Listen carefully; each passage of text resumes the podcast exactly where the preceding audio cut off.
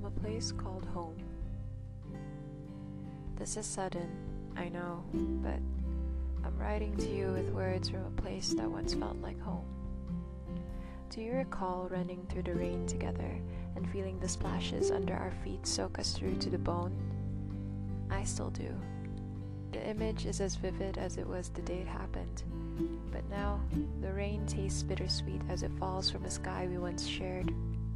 Despite that, I catch water in the palm of my hands anyway. If nothing else, at least tradition has never left. I remember how our family grew and doubled almost immediately.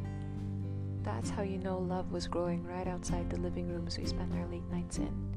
We bickered and squabbled and made up like children, allowing ourselves to get comfortable with each other, comfortable enough to blind ourselves for what was coming. Who would have thought, we would later say, shaking our heads and sighing deeply, but we all saw the cracks that would eventually lead to the fracture of what we once were. We just chose to ignore them because what could we ever possibly say to fix it? There is still a house shaped hole inside me where fond and tender memories lay nestled and resting. They stir in their sleep, dreaming of road trips and sunsets and conversations that brought us out well after 2 a.m. Your ghosts never leave, they are always here.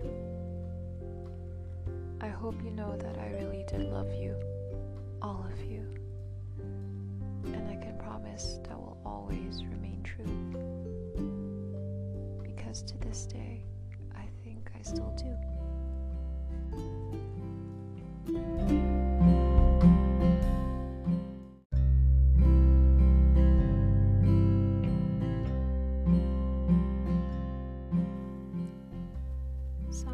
Sometimes it hurts to look back on good memories after you've drifted apart from someone.